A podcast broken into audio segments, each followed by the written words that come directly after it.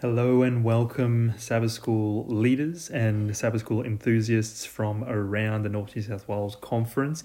We are excited to have you here as we open up a brand new quarter in studying how to interpret Scripture. And right from the outset, I mean, we have to understand that the whole idea of trying to compartmentalize the ideology of interpreting Scripture into one specific meet all needs kind of a box is is actually an impossibility, uh, and, and, and so it should be. I mean, we each have our own uh, individual life experience and perspective based on that experience, which guides the way that we interpret everything that comes at us, whether it be biblical or whether it be from some other source, say a relationship in our life. Somebody will say something and we will interpret it uh, either the way that they intended or not. Um, but in any case, it's going to be not so much tainted, but it's going to be skewed or it's going to be impacted by our own perspectives and personalities. So I think from the very outset, we need to make it very clear that we are not here uh, to attempt to try and bring uh, a, a, a, prescription to the way in which we interpret scripture, but really just give us overarching principles which can protect us from becoming imbalanced or uh, uh, bias in our perspectives of what scripture is saying to us, and to give us some form of principled uh, determination when it comes to uh, understanding what the Bible is trying to say for us in our everyday life and what it's trying to say for our uh, communities and for our church at large and for the world. So, with that brief caveat, let's dive straight into the lesson. And I love how the lesson opens up with one of the most uh, poignant verses. And I love how it's just found right in the middle of the Bible as well. Psalms chapter 119 and verse 105.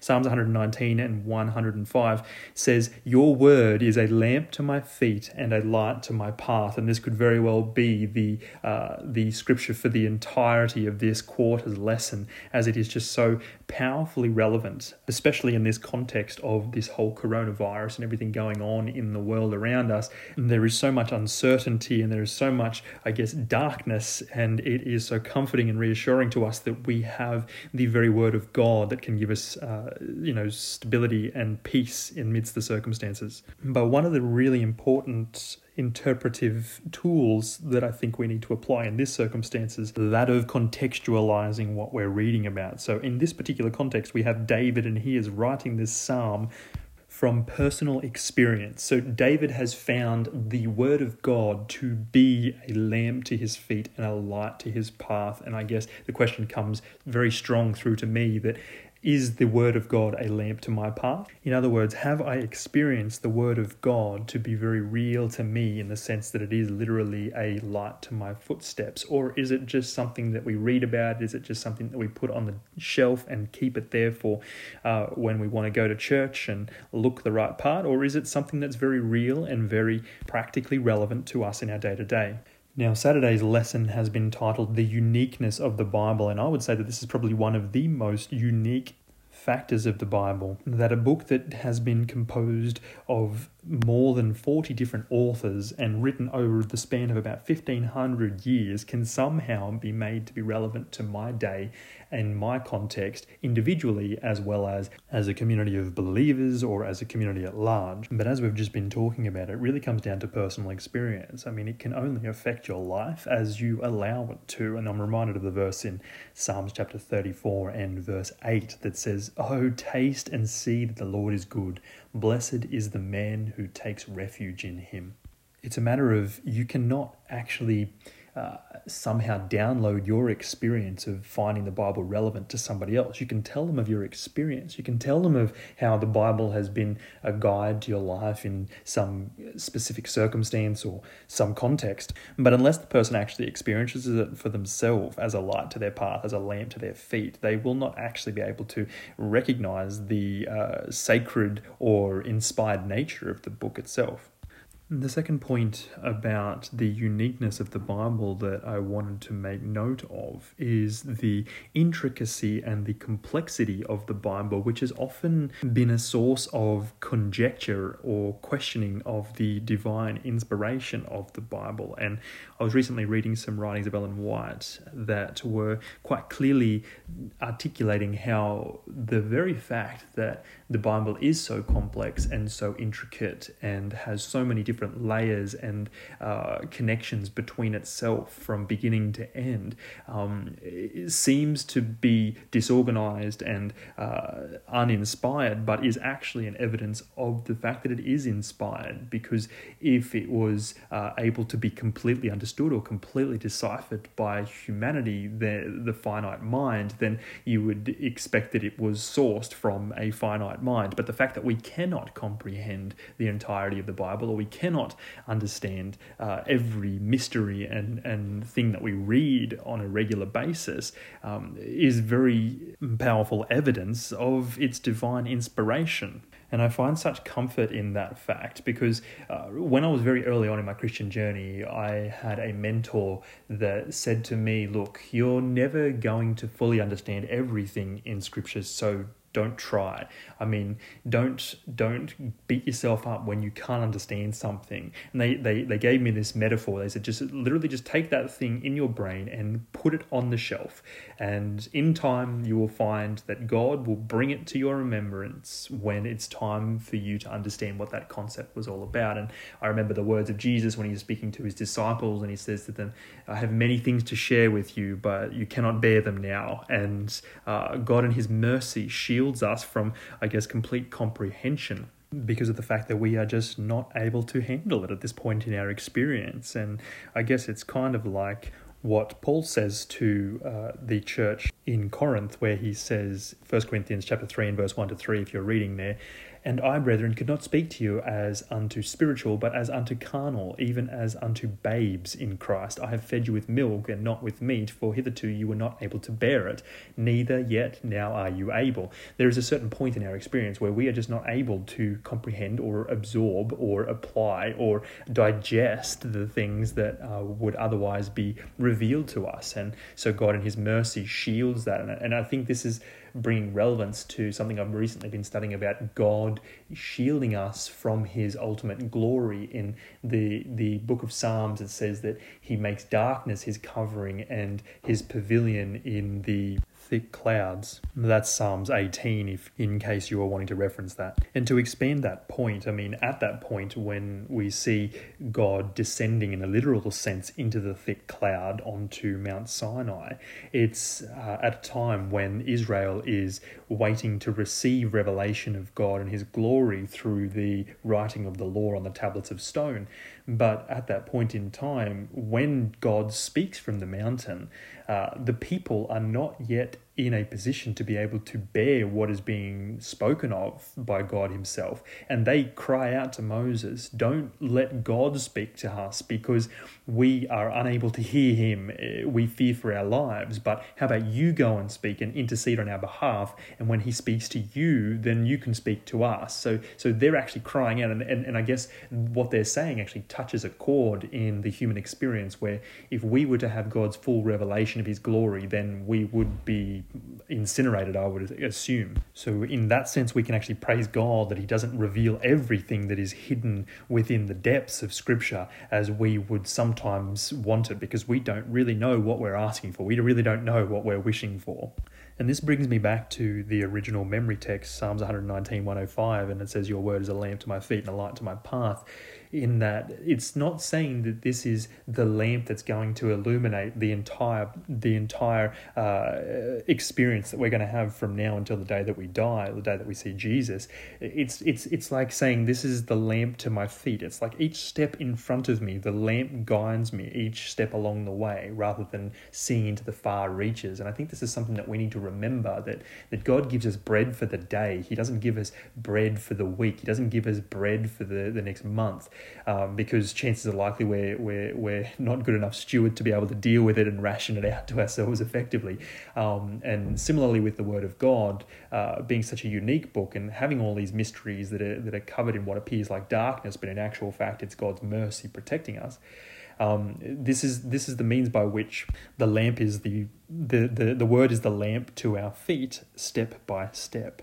Moving on to Sunday's lesson, the living word of God, it's titled. And I think that this is just a, a huge concept that we do not have the time to cover in this particular lesson, but we're just going to give a brief overview with some ideas that, that I've had surrounding the, the word of God being the living word of God.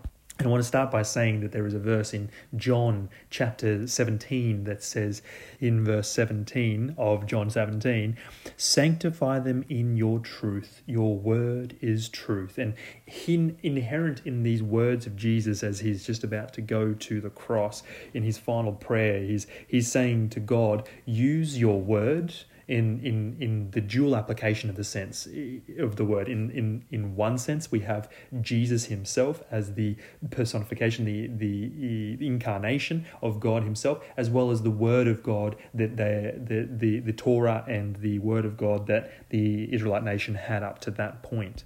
And he's saying to God, use these two means to uh, manifest yourself in sanctifying these people, in, in purifying them, in setting them apart for a holy purpose. And it doesn't really make sense to me how God can use the Word of God to change my life. I don't understand the actual mechanisms of that taking place, but what we can see is evidences. And, you know, when Jesus says, by their fruits you will know them. Similarly, in the Christian walk, when you see somebody, you can know whether the Spirit of God is working on their heart, whether the Word of God has been purifying, whether the, whether whether the experience of knowledge of Jesus Christ and understanding His character has been having an effect on him by the way in which they hold themselves, the way in which they interact with each other, the, the way in which they manifest them, themselves to people. There is something inherently divine about the Word of God and the way that it affects us. It's it's like somehow the change happens in and of itself imperceptibly to the person that the change is happening within. To give you an example, I had my brother who, uh, well, like all of us, had a number of different character flaws, and um, I remember those character flaws. Um, it's often easier for us to see other people's character flaws than our own. Uh, but I remember him uh, going on a missionary journey who was overseas for a number of years, um, and I didn't get the chance to actually interact with him on a regular basis. And then he came back uh, for a furlough, and I remember talking to him and saying, you know, wow, like there's been some huge changes in your life. And he was saying to me, I don't recognize any of the changes that have taken place. I can't see any changes. I feel like I'm the same selfish, um, carnal human that I've ever been. And, and I started to articulate to him, I, I said to him, you know, this is the, this has changed and this has changed, and you're now so much more patient than you once were, so much less uh, liable to fly off the handle and uh, and get angry about the, the menial things. And I can see huge character development uh, in this person because of the sanctifying word of God that he had been spending so much time with and the experience that he had had in applying that to his life experience in the context of the mission field. And I find so great encouragement in that because sometimes when I look back at my own experience, I don't see the growth factors. I don't see the development. And I'm like thinking to myself, you know, is the study of the scriptures worthwhile? Is it having the impact that it should be happening? And and we can just rest assured that, that God's word is living just as his word is living to the extent that he can say, Let there be light, and there is. It's like what he says will happen will happen the moment that he says it. What we need to do is accept and believe in that as it is and act as if that is the reality after we have spoken the words ourselves because he is God, he loves us, and he's prepared to fulfill his promises if we fulfill the conditions of those promises. And I love the way that Moses uh, says the same thing uh, in Deuteronomy chapter 32, verses 45 to 47. We won't go through all of it, but he's just basically finished speaking everything that the Israelites needed to remember as he knows he's about to go and die die. Um, and he's, he's just told them everything they need to remember. And then he says to them in verse 47 For it is no empty word for you, but your very life. And by this word you shall live long in the land that you are going over to the Jordan to possess. Basically, he's saying to them, You need to understand that the word of God that we have just given to you, that you have had articulated to you over these years in the wilderness experience, these things are your life you need to understand that it is the word of God that sustains your life. It is the same word that He used to create things that is inherent in this book that we hold in our hands. And that word has life changing capacity. It has the potential to, to revolutionize your entire existence. And that you will then not only have long life, but you will have happy life. It is the means by which we can find peace and stability and happiness and joy no end. And I find it very uh, interesting timing that Moses is telling them this just before they go over into the promised land. At just that point when they're literally about to enter into a place where they will have everything that they have been told that they will need. Not only that, they've got some big battles to face, but it's interesting to me in this time and in this era with two things happening where there is a there is a, a, a double pronged circumstance that we face.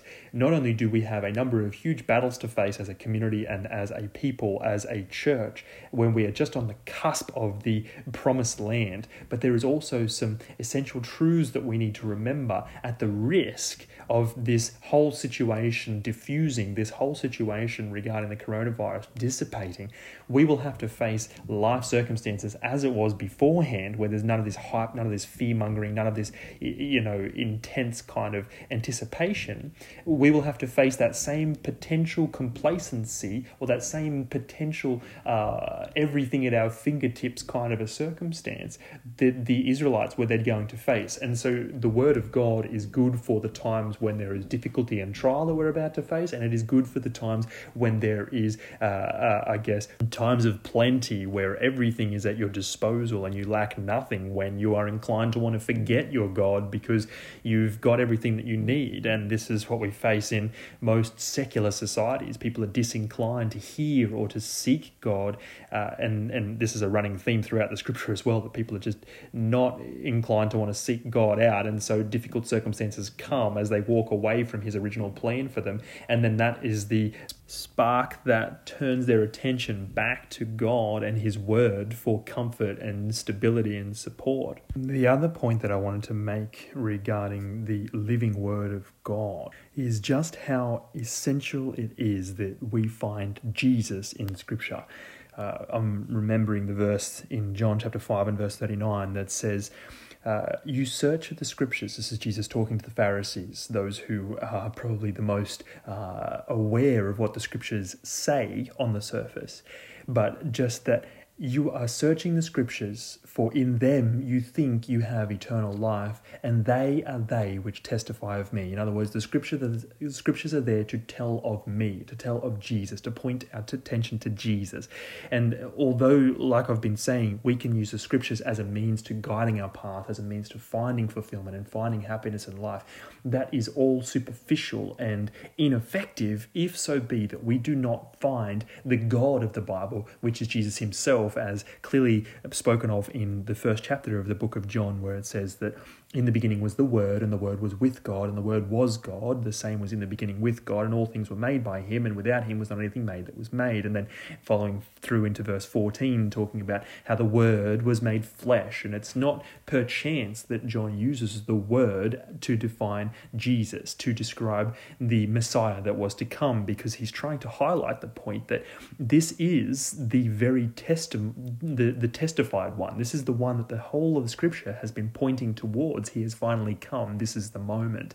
And so it's important for us, in light of those two verses, John 1, verses 1 through to 3 and verse 14, and John 5, verse 39, that we focus our attention when looking to Scripture to see a revelation of Jesus Christ. Now, why is that? What's the, what's the importance of that? Why is that relevant? Well, the, the relevance of that is the fact that Jesus is the one that is the author and the finisher of our faith. He is the one that has begun the good work in us and will complete it until the day of Jesus Christ. So, unless we are learning how He plans to do that in our lives, unless we are deciphering His intentions for our day to day existence, we will not find any benefit above the superficial, uh, temporal, transient experience here on earth. We will not find that eternal life, which uh, John 17 3 says is to know Him and Jesus and, and, and God the Father as well. So it says that uh, this is eternal life, that they may know Thee, the only true God, and Jesus Christ, whom you have sent.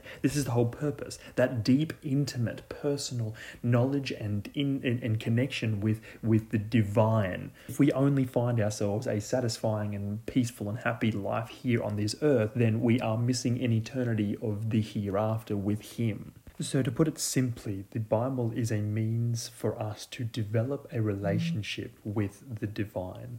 And because of our carnality, our inability to uh, interact with the divine on a face to face level, as you know depicted in the story of the Israelites at the bottom of Mount Sinai, Jesus can't actually just manifest himself in all his glory. This is why he took on himself the form of a man when he came to earth and was able to demonstrate God's character in a temporal kind of form for us to understand if he was to manifest himself in all of his glory in front of us, we would be terrified, as we can see in various occasions throughout Scripture of people seeing God in his glory or in the temple or uh, however it was.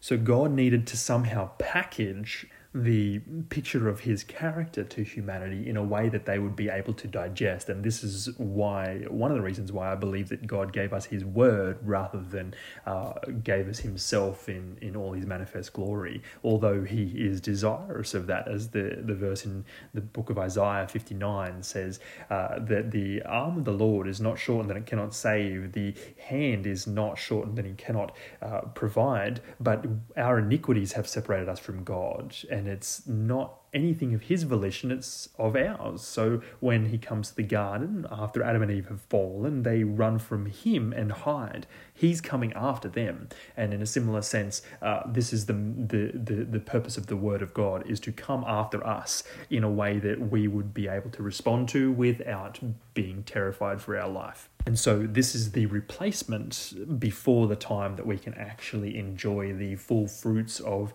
uh, a divine human relationship. Uh, similar, in a similar sense to me developing a relationship with my wife prior to our marriage, there was uh, certain limitations and restrictions which were good to develop a healthy relationship prior to being married and uh, enjoying the, the, the, full glory of, of living in each other's presence um, in, in absolute um, vulnerability and in love. So before we could take that step, we needed to develop the more superficial aspects to our relationship or the less vulnerable kind of aspects of our relationship before we can take that next step. There's reasons for that. For the protection of our long term relationship, we need to develop trust before we can take those steps and know that we can rest securely in the other person's love as we become more and more vulnerable to each other. And this continues in our experience even after we're married.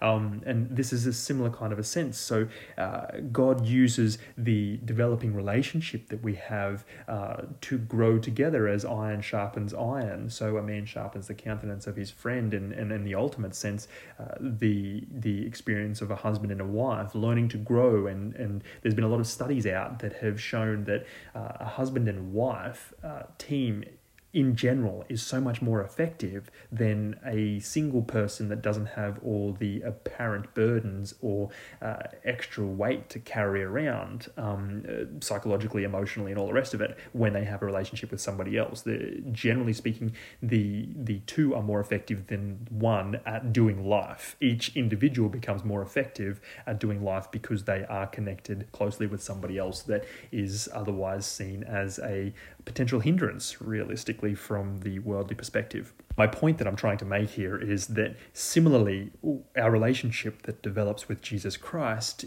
is to that end. The only difference being it's not that we get equal rubbing off on each other. It's more just that we get um, Jesus rubbing off on us. Uh, it's it's more like instead of iron sharpening iron, it's kind of more like we are the iron being sharpened upon the anvil of Jesus Christ um, and being purified uh, by the Father in the process. But um, it's like by beholding you become change. And I've noticed that I am starting to think more and more like my wife, just as she is starting to think more and more more like me, and we're starting to talk in similar ways, and we're slowly becoming more and more like each other without knowing that that's actually even happening, just because we're spending time with each other. And this is the spiritual principle. Same sort of thing when we spend time with Jesus one on one, is we develop a relationship that slowly rubs off onto us, that changes us from the inside out, and we become changed. And this is uh, basically covering Thursday's lesson called The Transforming Power of the Word of God. In other words, that we are transformed because we are spending time in the Word of God, getting to know God, getting to know His character,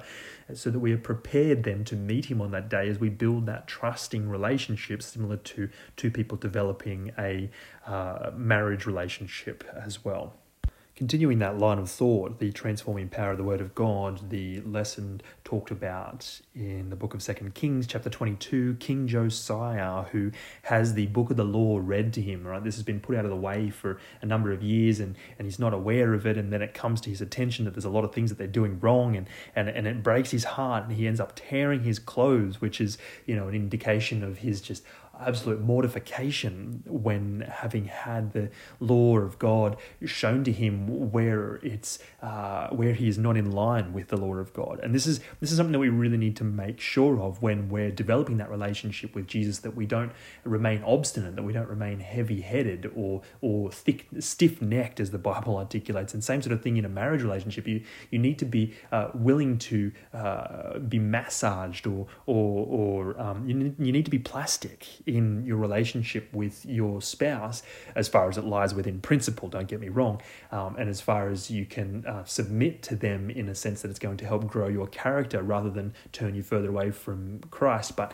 in our relationship with Christ, similarly, we need to remember that when the book of the law is written or read read to us, that it has a life changing effect on our uh, on our character, not one that we are resistant against. We need to allow the Word of God to have its work in our lives. And so we need to come to the Word of God with the right attitude, which is demonstrated in the story of Josiah when he has the law of God read to him and it breaks his heart. We need to have an open minded, uh, self reflective, loop in our brain that that helps us to understand when we're not in line with the law of God and how we can realign ourselves or those within our sphere of influence to the will of God, to the law of God as articulated in his word. So thanks for tuning in, guys. Um, bit of a shorter one today, and I just hope that it has been a blessing to you as it has been to me.